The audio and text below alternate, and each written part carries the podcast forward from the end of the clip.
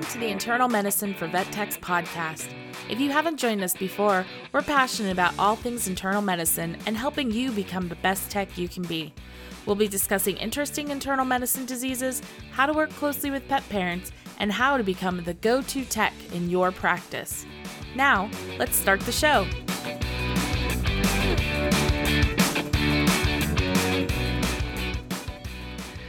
So, welcome back to this week's episode in the Internal Medicine for Vet Techs podcast. Thank you so much for listening. We're, we're always excited to have you guys along for the ride and also making a commitment to your learning. We hope that your week is going well. We're, we're um, but we are your hosts. I'm Yvonne Brandenburg, and I'm joined by the um, amazing Jordan Porter. Ooh. I feel so fancy now. so I was going to call you Madam Secretary Jordan Porter. Yes, Madam President.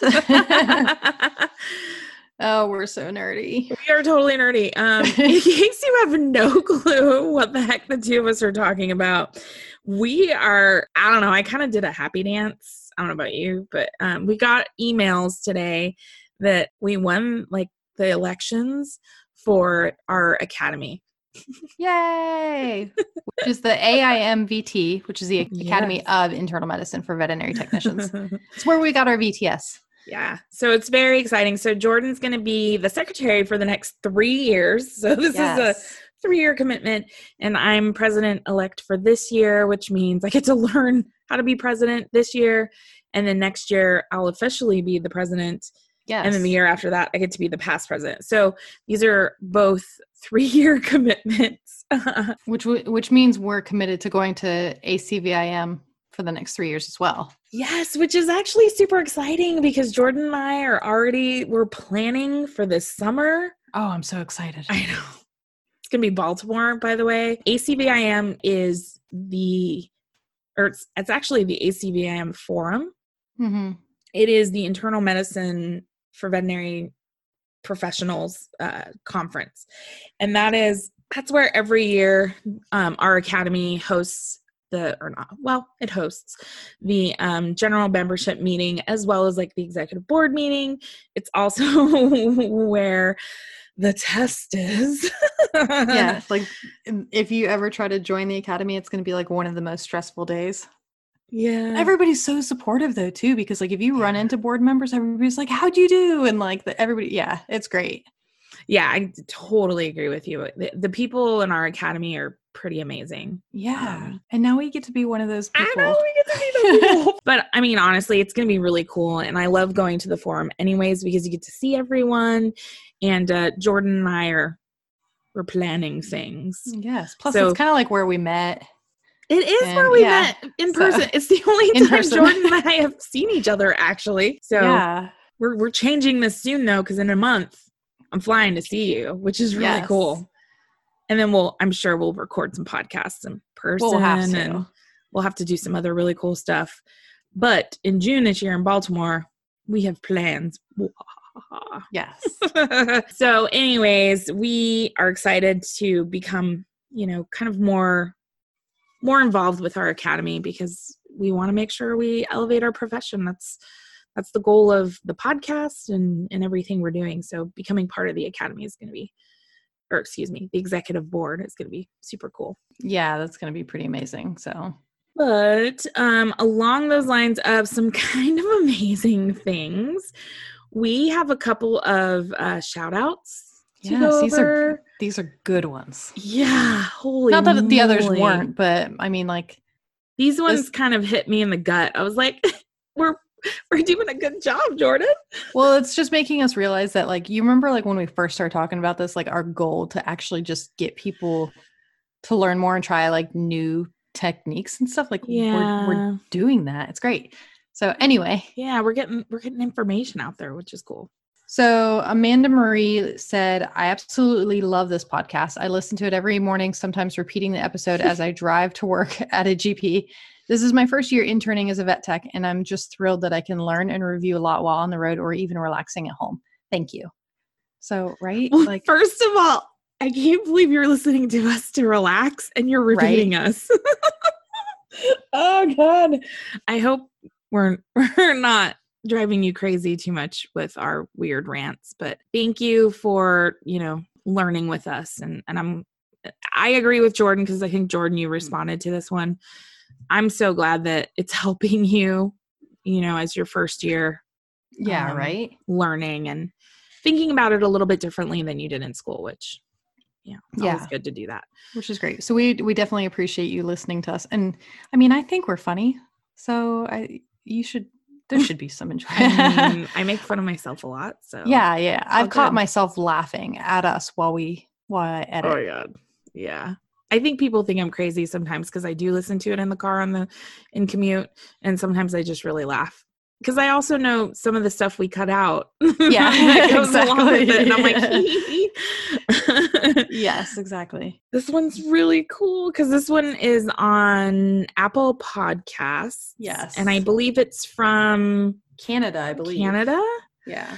So Gemma Jane, by the way, thank you, Gemma Jane. Um, holy moly. Okay, so this one's this one's cool. That she says what every technician needs. Hi everyone, you need to be listening to this podcast whether you're in a specialty practice or in a general practice. These lectures are deeply informative yet clear and understandable. I'm currently in the process of applying for my VTS in small animal internal medicine. and these podcasts are invaluable in explaining complex concepts. I would highly recommend to anyone who wants to broaden their knowledge of these diseases. I've already listened to all the available episodes. Please keep making more of these gems. I know, right? Oh gosh, it makes me feel so good. Can I just like I are we allowed to like just tattoo that whole thing on us somewhere? I, I that's a little extreme. I was, I was gonna say snippet of that and just put it somewhere. Let's just I was gonna say print it out and frame it and I can hang it above my microphone. Oh yeah, we could totally do that. I guess that's less crazy than just tattooing oh. all those words on us. yeah, exactly. oh, cool. Are those lyrics on your ribs? Oh no, it's just a review no, that I got. It's just a review on on Apple Podcast. uh yeah, don't do that. But yeah. thank you, Gemma Jane. That dude, when we read that, I I know I did like a little jig. I was like, holy yeah. crap, it's amazing. I reread um, it like a couple times because I was like, oh my God. Yeah. I so feel all giggly. Because we're dorks. Hashtag I'm a nerd. Yes. But thank you guys, uh, your reviews. Honestly, but honestly, it, it does really help us tremendously on Apple Podcasts to get more people to see the podcast. So the number of reviews as well as like actual reviews on there helps Apple know who to show it to and rank and stuff like that. So it does help us get the word out for the the podcast and and we are it's great because every week we do get more people listening which is awesome um, mm. and word of mouth is huge so if you know anybody who might want to listen to a couple of internal medicine nerds talk about all things nerdy and i am mm-hmm. definitely send them our way uh, we we love um, when people join us on this internal medicine if you want to hear us talk about obtaining client histories, right? Share the. we don't have to talk about that this episode. No. Oh, you get an episode free of histories. But we will talk about client communication. Definitely client communication. yeah, at the end. so, so to kind of go, yeah, I was gonna say to go forward. Um, we are. This is part two of the IBD podcasts. Um, so we we realized that this was such a broad su- subject. So this is part two. This is the second half. This is going to be treating um, inflammatory bowel disease. So we we talked about history and diagnostics last week, and, and we're going to talk about treatments this week. So um, anything else we need to take care of before we dive on into our episode? No. All right, here we go. So, if you remember inflammatory bowel disease, most of the times when we're treating these patients, it's outpatient care. If they are inpatient care, this is if they're dehydrated. And so that's usually just straightforward hospitalization for GI stuff. But mm-hmm. but outpatient care, this is going to be where the majority of our time is spent with these kids because this is not something that is cured overnight this is long term and so we we kind of you know we have to talk to clients and tell them kind of what to expect. So the when we're talking guts, so um, you know the stomach, the intestines, colon, we are going to talk about mild cases and then kind of severe cases. Mm-hmm. So we have our mild cases that are going to respond to diet. And I think we talked about diet trials. Yeah, so diet trials, we talked about it in the episode. 14, episode 14. Episode 14. So we talked about it um, because this is this is going to be I'm going to say most of them need a diet trial. Yeah, because if you kind of revert back to that episode, we discussed about how the majority of these like IBD patients that we try on a food trial actually do respond in a positive way, and that tends to be the only like treatment they need. Mm-hmm. Yeah, it and it depends on what what is causing the inflammation. Um, a lot of times these are it is an immune they do think there's part of like autoimmune to these. So you need to control the inflammation if it's a food sensitivity, right? Get the inflammation out with that. Then we're going to have to deal with the the gut bacteria. So diet trial, switching to a diet and then putting them on an antibacterial. So the most common one is metronidazole. I think everybody everybody knows the metronidazole. It's a broad spectrum antibiotic. And this is going to be the one that you get prescribed probably, I would say most general practitioners are mm-hmm. doing metronidazole for diarrhea and gut disease. The nice thing about metronidazole, it does have some anti-inflammatory properties as well to it. It'll get giardia if for some reason they do have giardia, they can be on this. And we'll do this a long course of metronidazole compared to, you know, your your standard treatment. But the thing about metronidazole, you don't want to be on it forever. Mm-hmm. So we usually end up switching. Yeah. And it's one of those things, though, too, like metronidazole toxicity is a thing. Mm-hmm. Um, so we do need to ensure clients know what they're giving and how much, how frequent. So, yeah. And I actually, we had, we had a patient that had neurologic issues. Yeah. For metronidazole. It's not super common, but we've definitely seen it. I think I've seen one my entire like 12 years. Yeah, I think I think I've only seen one. Yeah, so yeah. But it's out there. And so that's that's something too to when you're going over home cares with your clients is to discuss the complications and potential side effects. Like no drug is 100% safe. So we just need to to be aware of that. Most of the time, I think most of the times after metronidazole, like if that's working, and mm-hmm. we need to mm-hmm. be on an antibiotic long term, most of my vets will switch over to Tylosin. Yeah, that's what we do too. Okay, yeah. Um, so Tylosin, it comes in a powder. You can get it compounded into capsules, mm-hmm. and it's usually a small amount. Mm-hmm. Uh, so, like, I think when I gave it to my cat, I think it was like an eighth of a teaspoon or something yeah. like that, which is like the teeny tiniest amount but yeah like jordan was saying it it can taste pretty bad so so don't give it to a cat that's picky already and then yeah. put it in their food and they hate yeah. you so that's where i'll like recommend to clients so to mix it with something like this goes for even like probiotics some pets won't eat their food with like probiotics or tylosin like on it mm-hmm. and um usually these are the pets that were like no seriously you need to eat i just had this conversation today with a client that they said something about splitting up the probiotic and doing half in the morning, half at night. And I was like, well, try it in like some baby food or some tuna. I know some people who mixed it in with like tuna juice in a mm. syringe and squirted it in the mouth. Um, but do it with something other than their normal diet so that way we don't deter them from eating. Yeah, because that food aversion, that that can kind of that can screw up a, a pet for a while yeah. right and it's it's like us like if we have um, a bad experience with food like food poisoning right i think that's the biggest one that people think of with food aversion is you feel you feel grossed out or it tasted funny or whatever it is and now you associate that food with whatever's issue you, had yeah yeah and and so then all of a sudden now they're not going to want to eat that so it's it's really important especially i feel like with cats mm-hmm. I feel like cats are more predisposed to like food aversion than dogs. We want to make sure that we're not sabotaging our clients.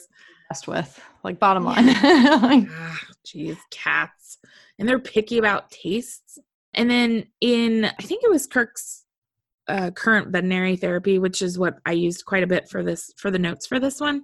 They talked about um, oxytetracycline, which I don't know if I've ever prescribed it.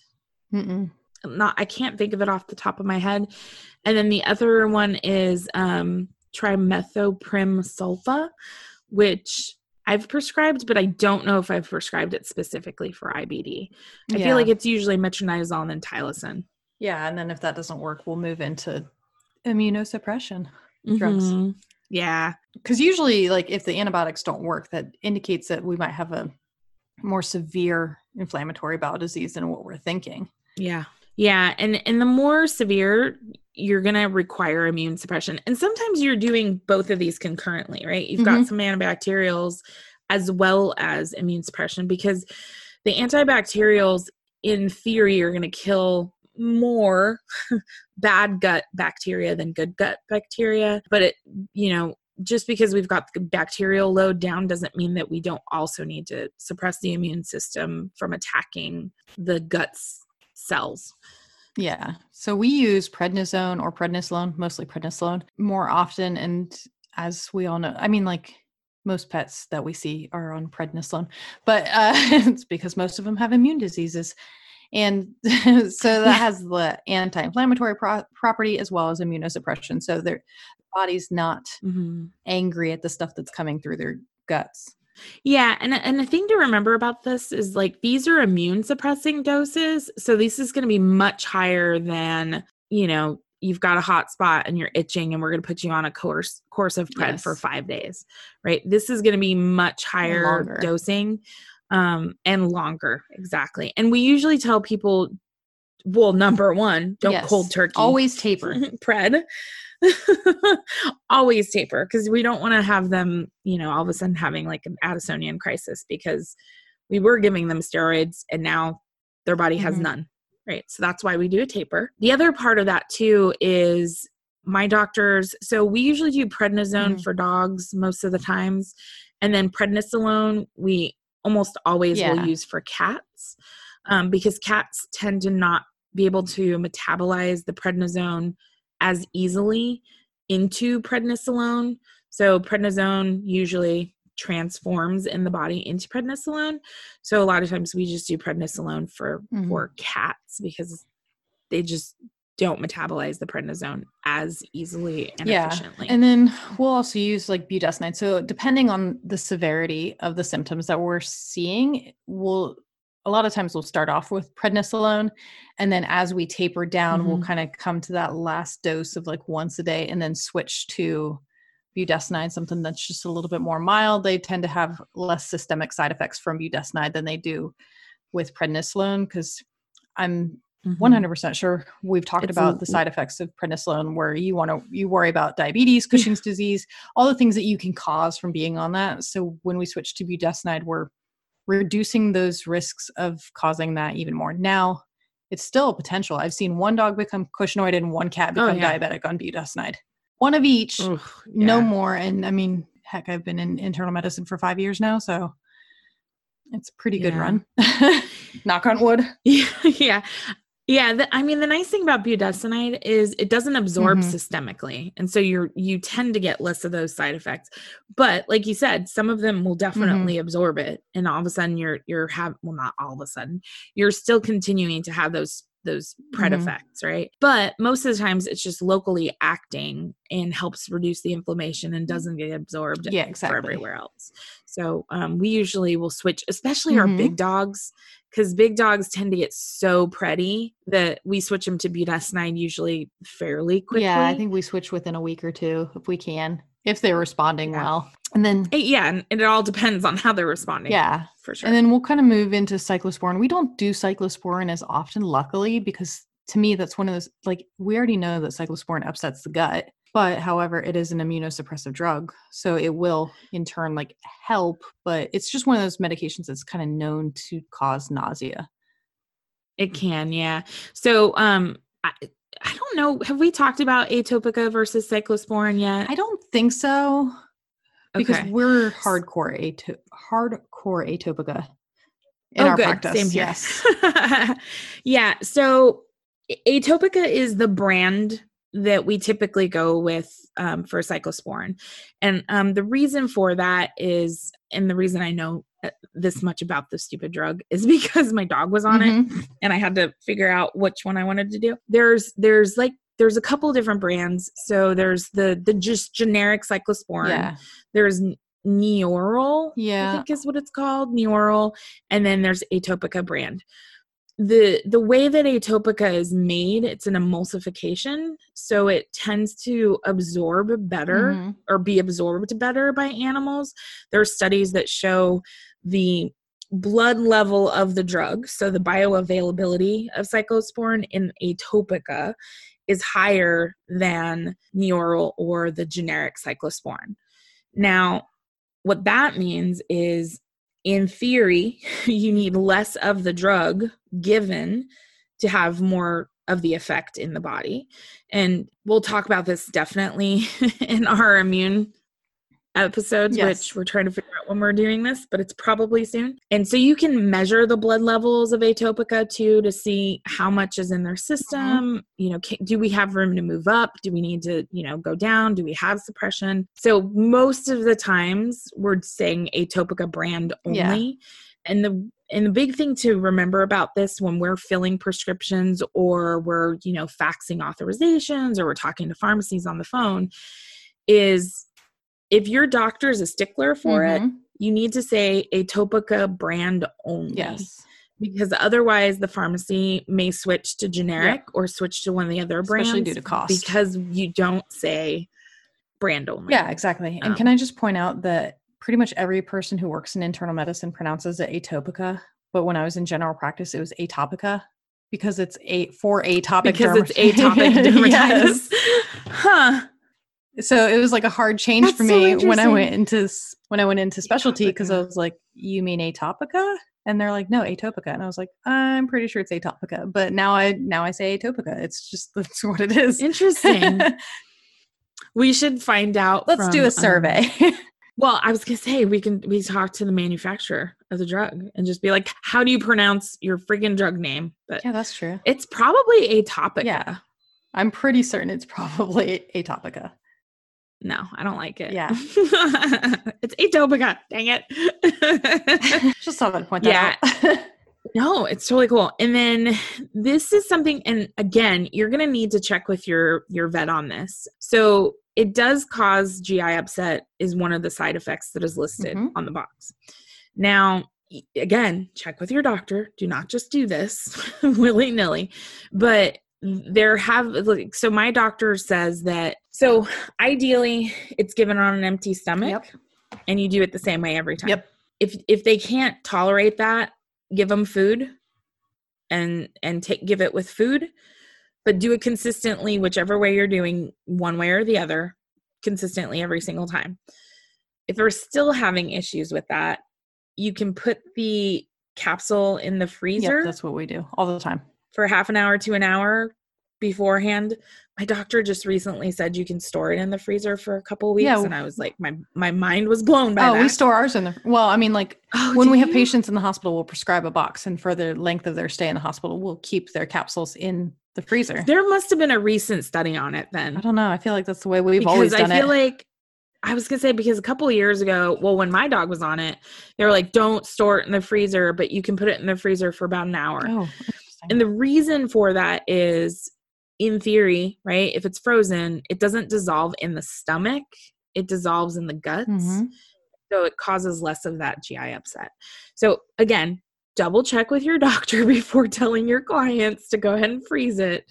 But sometimes that can help kind of minimize um, side effects that that pets are seeing. So yeah, Atopica's soapbox.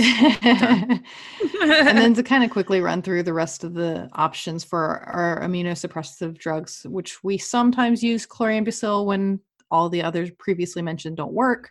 Uh, sulfasalazine, azathioprine, hmm, cyclophosphamide, and five amino salicylate. Sal- salicylate. Salicylate. Salicylate. Obviously, Jordan and I do not use this drug, but it was mentioned, so we're like, okay. Yeah, I don't. I, there, I wonder what the brand is, and then we'll probably be like, "Oh, that." Drug. Yeah, probably. Hmm. it's like when I learned, like when I was writing my case logs, I was like, Sammy, Sammy. And then I was like, oh, Denamarin. like, but I would write exactly. out the like super long name for Denamarin. Oh God. Uh, and then it like shortens into Sammy. And yeah, anyway. We use um we use uh, chlorambucil with cats mm-hmm. more often than um, cyclosporin, uh, especially if you have a patient that you know maybe the owners decided they don't want to do gi biopsies mm-hmm. and you're concerned that it is lymphoma but you don't have proof you can use the chlorambucil because chlorambucil is going to treat both ibd as well as lymphoma yeah. so we, we definitely have some of those which while that, those patients are on chlorambucil a cbc should be checked i think we do every like six to eight weeks once they're yeah, like stable we'll we, do it like i was weekly for a little while yep and then we do once a week for a couple weeks and then once we notice trend wise yeah. we're good and that's and that's just to check for bone marrow suppression because it is kind of like a, it is a chemotherapeutic drug um, that mm-hmm. can suppress bone marrow so mm-hmm. that's some, same with azathioprine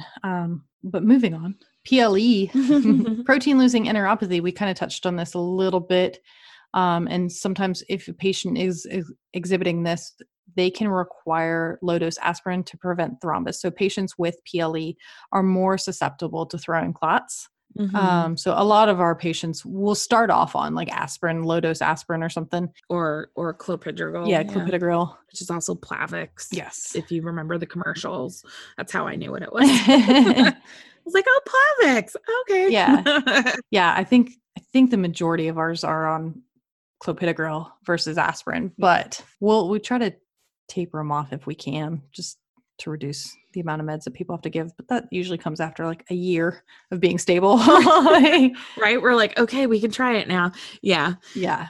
Yeah. Because you've got, I mean, if you've got that much inflammation and like PLE is a severe severe form of IBD, mm-hmm. right? Um, so they're they're losing proteins in their guts. They're usually their albumin's low they just have all these inflammatories running rampant in their body and so they're just more likely to throw clots so so that's why you know we do some sort of an anti-clotting agent whether that's low dose aspirin or clopidogrel just to help prevent that because you never want things to be going really well and then all of a sudden right they throw a oh, clot oh, that's the and, worst and there's like nothing you can really do. i know and that's yeah that's tough yeah.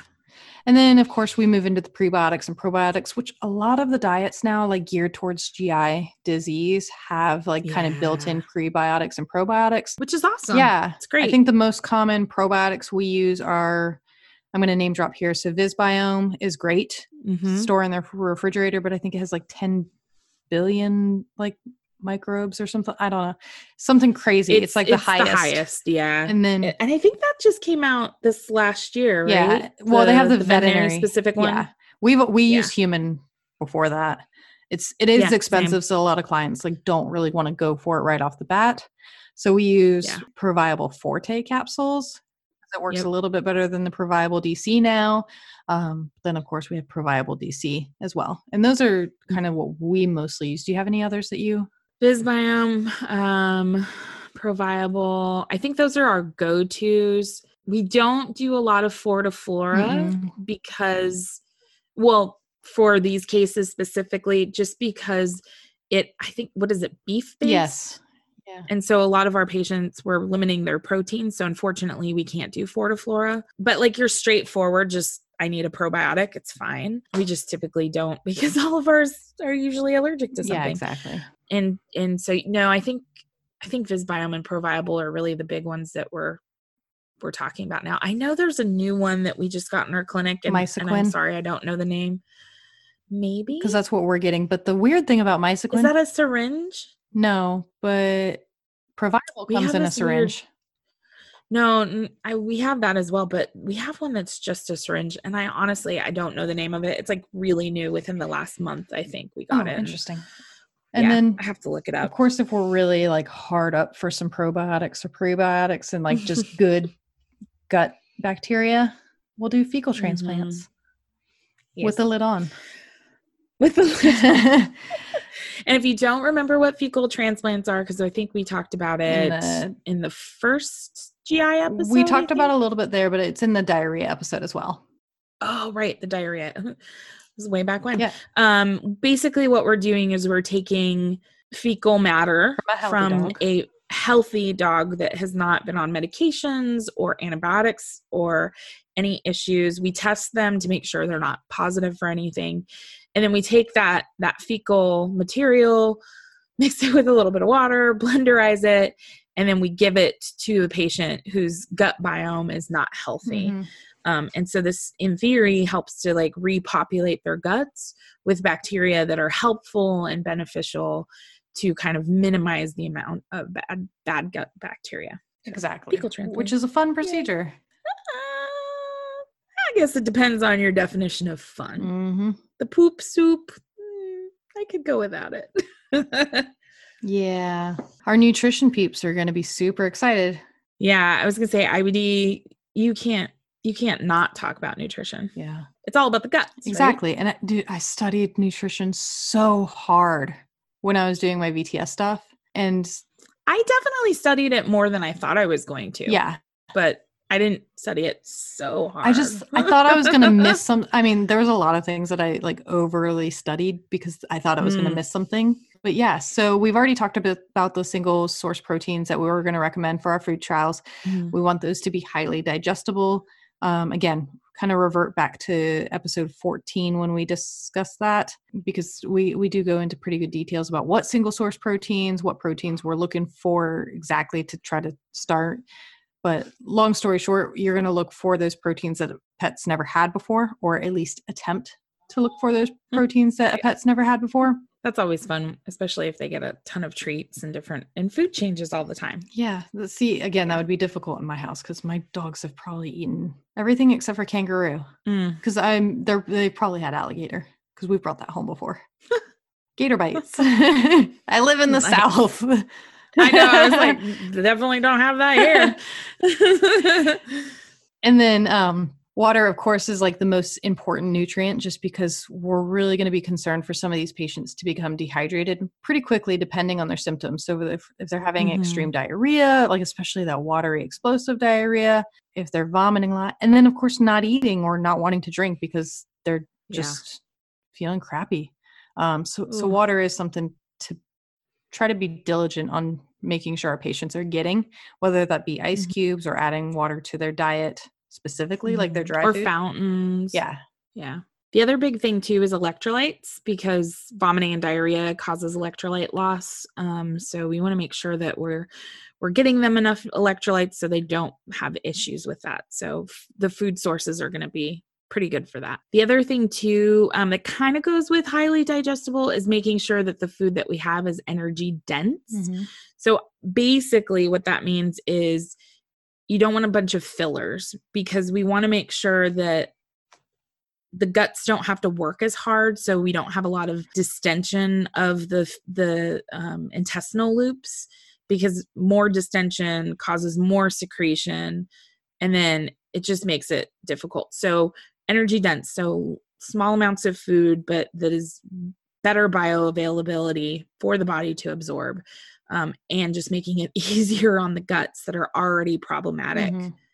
um, just making it easier for them and and that goes along for the protein as well Mhm. so that kind of Yeah. falls under that as well just because you want that high bioavailability that's Yeah. preferred And if you guys remember, I, I I don't know if you learned this in school, but like egg is Yes. 100% bioavailability. yes So eggs a great source for that. It's just not all of our pets can have it, but just remember that part of it. Um, we talked about kind of talked about fiber, um, and we're talking about prebiotics. So um, we want to make sure that the we have fiber in there that is going to be good ba- gut bacteria is going to want to have that fiber. It's because it's food, and it also helps normalize the water balance in the guts. So both for dehydration or overhydration, it kind of the fiber helps balance that Mhm. and it helps normalize your peristaltic waves. So if you have a hypermotile pet or a hypomotile like gut, this the the fiber helps kind of smooth it out. So it's great for both ends, both extreme ends of movement in the guts. Mhm, mhm. And then digestibility. We do prefer like a higher digestibility because this can lead to a reduction in osmotic diarrhea, which is that fat and carbohydrate malabsorption. And then it can also reduce gas, which who doesn't want that? And oh, yeah, especially for your patient you discussed last week. I know. and I it was funny because I talked to my doctor about it. I was like, it's a carb malabsorption. And and I was like, oh, the carbohydrates are doing it, which is kind of crazy in my head because I always thought it was protein. But apparently it's also carbs. Yeah. And I mean, I kind of always assumed it was fat too, but yeah, anyway. So with these higher digestibility diets, smaller amounts of intact proteins, what this means is kind of like we talked about in the food trial episode where you have that smaller like hydrolyzed protein that is just it's the molecule smaller. Yeah, exactly. So yep. the gut doesn't get the antigen load doesn't get kind of triggered. Yeah, exactly. So smaller antigen load because it's the smaller intact protein, so the body doesn't respond to it as much, which is which is really mm-hmm. good. So increased digestibility. So it's broken down more, mm-hmm. so the the body can actually use it more. yeah and then we do we do a lot of vitamins in our ibd oh, patients yes i'm pretty sure all of them get a vitamin check yeah exactly so we know that vitamin b12 is cobalamin and we know that when there's inflammation in the ileum of the small bowel that not, cobalamin's not absorbed as well so we do need to mm. tend to supplement that more frequently mm-hmm. and a lot of times so the the recommendation changed on this it used to be recommending injections because they thought because the gut wasn't absorbing B12 that giving an oral supplement of B12 wouldn't be effective. But that has changed, and now it does show that oral supplementation is. Yeah, effective. and I think there was a there was a study done by TAMU that they were because they were measuring the B12 levels, and so basically what they do is they say if you're going to do the oral supplementation, you're doing it daily for 12 weeks and then you recheck to see what the cobalamin mm-hmm. level is about a week after finishing that 12 week course and i my doctor recommends Cobalequin mm-hmm. most of the times instead of just like a human vitamin b mm-hmm. 12 and then we'll put a link for the tamu dosing and stuff like that yeah. but usually you know it's like uh, 250 micrograms for cats and then somewhere between 250 and 1000 for dogs just kind of depending on their size and then kind of if, if you're doing the injection the protocol is once a week for six weeks then once a month after that and then usually they say six weeks with a one month dose and then a test after the last dose. Our doctors just do it kind of indefinitely. So we do six weeks and then once a month after that. Um, we don't always recheck because vitamin B12 supplementation is pretty inexpensive. Yeah, exactly. Most of our patients retesting. just stay on it because it's not going to hurt because it's so it's a water soluble vitamin. You can't really overdo it. Yeah. So that's one of those because the body will just urinate it out if it doesn't need exactly. it, which is great. Exactly. Which I did not know that you could order it on Chewy now. Yes. So I was super excited. I found it on Chewy a, like a month or two ago. And it's great because it's a 100 mil bottle, which none of our patients are going to use 100 no. mils, but it's less than six bucks for the bottle. Versus what we're so doing we now, usually, which is prescribing yeah. it and they're paying like $6 for a one mil bottle. yeah. So um, we, because we usually send it home. Mm-hmm. That's what we were doing. We didn't even have like a place where we did the one mil bottles. So you can do chewy.com and then we just let our clients know that you have to discard it after a year because you don't want an open bottle for more than a year. Um, and so usually we do 250 micrograms for cats and then dogs. It's again between 250 and 1000 um, depending on actually 250 to 1500 excuse me micrograms per dog. Mm-hmm. so and then we do supplement folate as well occasionally. So if your folate levels are low, again, so that's vitamin B9, but we best know it as folate. And that is, mm-hmm. um, kind of lost in the proximal small intestines. So if our folate levels are low, we will supplement that. And we usually use over the counter tablets, folate tablets. I believe they come in 800 yeah. Tablets. Yeah, and you just want to make sure that they don't have a bunch of like other stuff in them. Yeah, um, but yeah. We have like we go to like the natural store to get yeah, it. we have a spe- uh, specific brand that we recommend.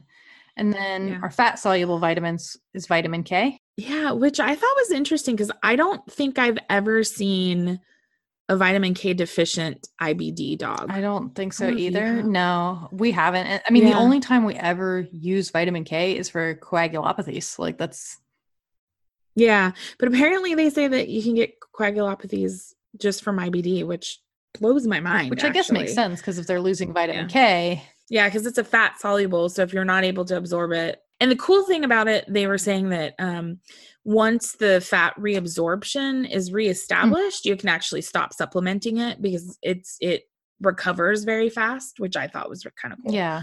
I mean, I guess it makes Um, sense for our like extremely undernourished pets who just have no fat or muscle to them. Mhm. Um, so yeah, that makes sense. And then zinc, we consider supplementation if poor hair coat or dermatitis is noted. Uh, we we have it on the shelf. We do it occasionally. We don't.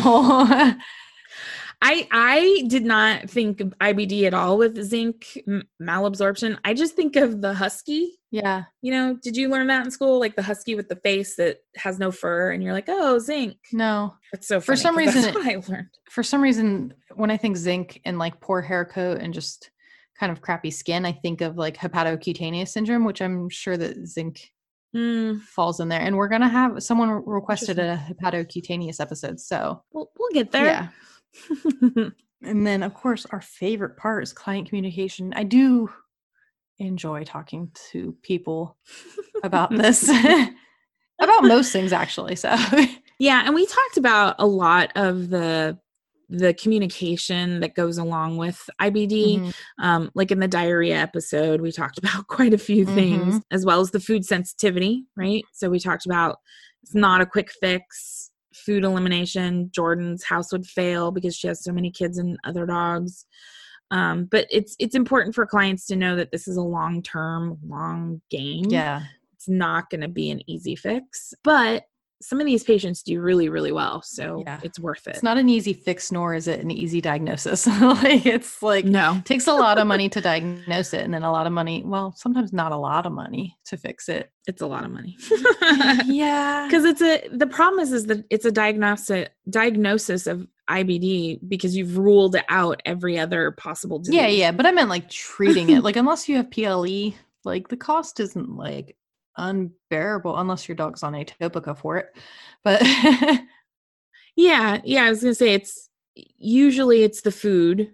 Most of the medications, except for atopica, is like pretty inexpensive. yeah, the first month is probably the most expensive. And then Yeah. like once you get the hang of it. So, I mean, long-term goals are quality of life obviously because we know that we're not going to fix it. There is well, you have stats that we'll get to. Um Mhm. but it also the quality of life depends on severity. If concurrent pancreatitis or pancreatic disease which this goes along for every disease that we'll ever talk about um, right. or hypocobalaminemia which is low vitamin b12 which i don't agree with that statement and or hypoalbuminemia that leads to a poorer outcome. I've i agree with the pancreatic disease and the low albumin but the low cobalamin we see that so often that i can't Yeah, I, I, it, I it was funny because they put that in there, and I think it also is also dependent on the severity. Yeah. Like if you're low B12, you're low on albumin, pancreatic. I mean, so I think that's It's where the it kind of fell into. But but if your cobalamin level is normal, then you're going to have a better prognosis. Yeah. So I think I think that's where that factoid came from. yeah And I was like, okay. i mean i guess that makes sense because if you do have low b12 then your guts aren't absorbing properly and it's it's kind Mhm. of well known um but Yeah.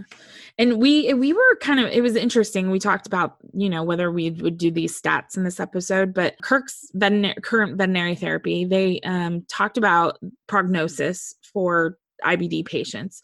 So about 26% go into full remission, which I was actually surprised. I figured it'd be a little bit higher than that mhm.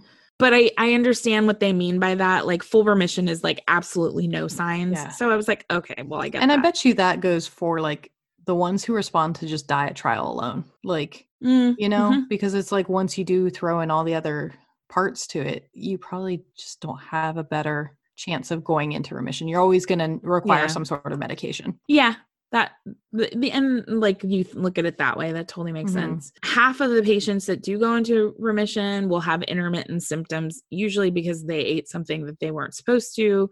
Um, or they just have a flare up for whatever reason that the immune system decides it wants to flare for. About 4% of IBD patients will be uncontrolled. Um, which those cases are very frustrating for Mm-hmm. owners because they're they're trying everything and we just can't get them controlled. Mm-hmm. And then 13% were euthanized due to poor response to treatment. Yeah, I mean if you've got a pet, you know that every once in a while has diarrhea. Mhm. that's that's different. But some of these patients you know they're painful when they're Mm. eating or they're just constantly having vomiting and diarrhea they're dehydrated and stuff like that. I mean those are the ones that Yeah. or, or, you know they they're low proteins Yeah, they can't they're, they're leaking everywhere. Yeah, exactly. we have we've had a couple where like they've come in so malnourished, like they're so thin and like Mm, they're not hypoalbuminemic yet, but like we try to kind of beat their body to the punch with like throwing all these meds at them and then they just keep sliding into that low albumin level and then we just can't it's so hard to bring those ones back when they're like clearly malnourished and like just are not absorbing properly. Yeah. We actually had um, a patient, well, we had two. One that was a severe PLE that we ended up actually sending home injectable Dex SP. Yeah, we've done that too. because they just could not absorb the pred. Yeah. Because as soon as we switched them to tablets, she started doing worse Yeah, again.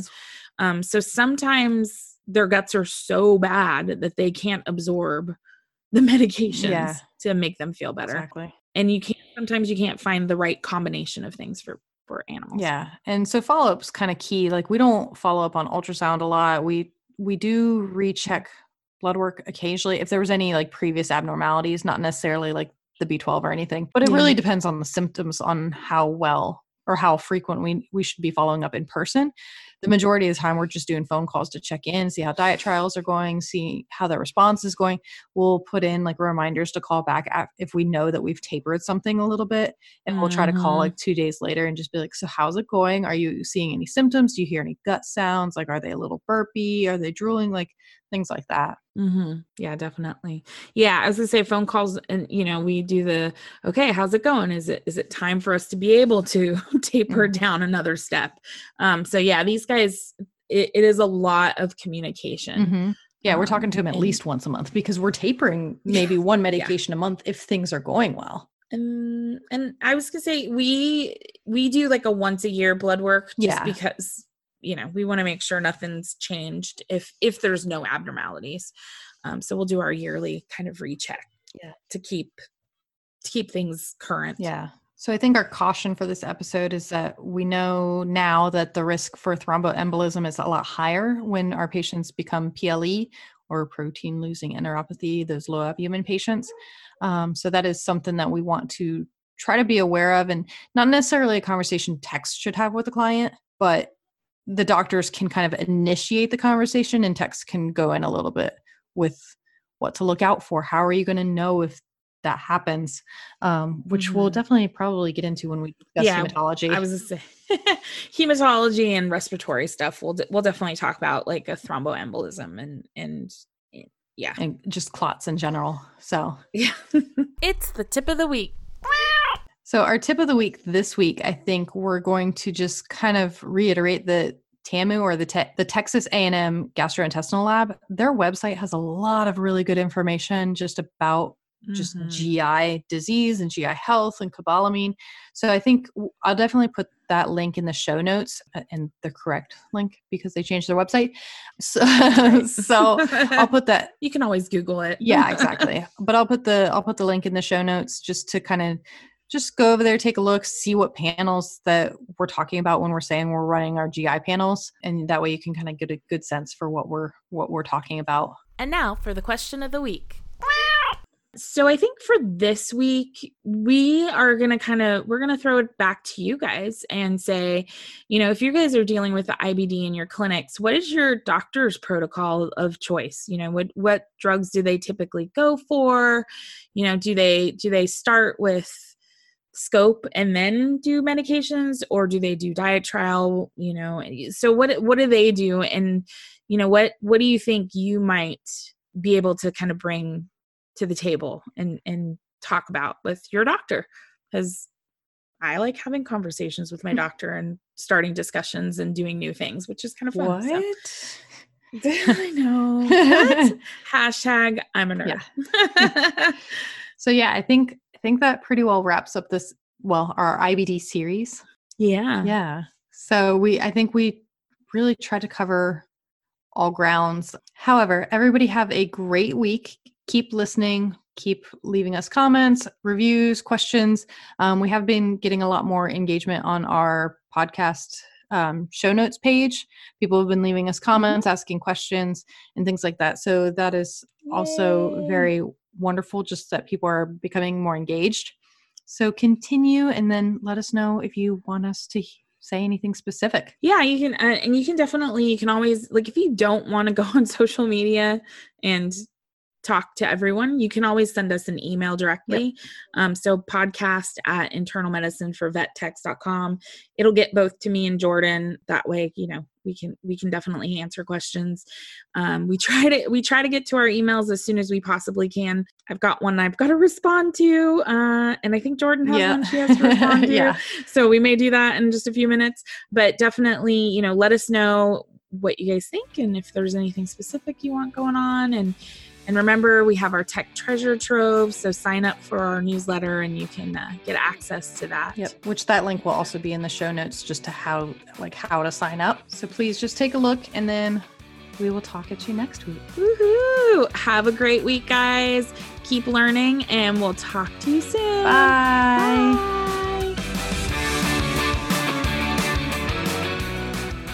Thank you for listening to today's episode of the Internal Medicine for Vet Techs podcast. If you like what you heard, we'd love for you to share with someone you think might enjoy the podcast. And make sure to subscribe so you never miss an episode. Want to give us a boost? Please leave a review on iTunes or your favorite podcatcher, and we'll be sure to say thank you. Find out everything about us at internalmedicineforvettechs.com. Talk to you next week. Bye.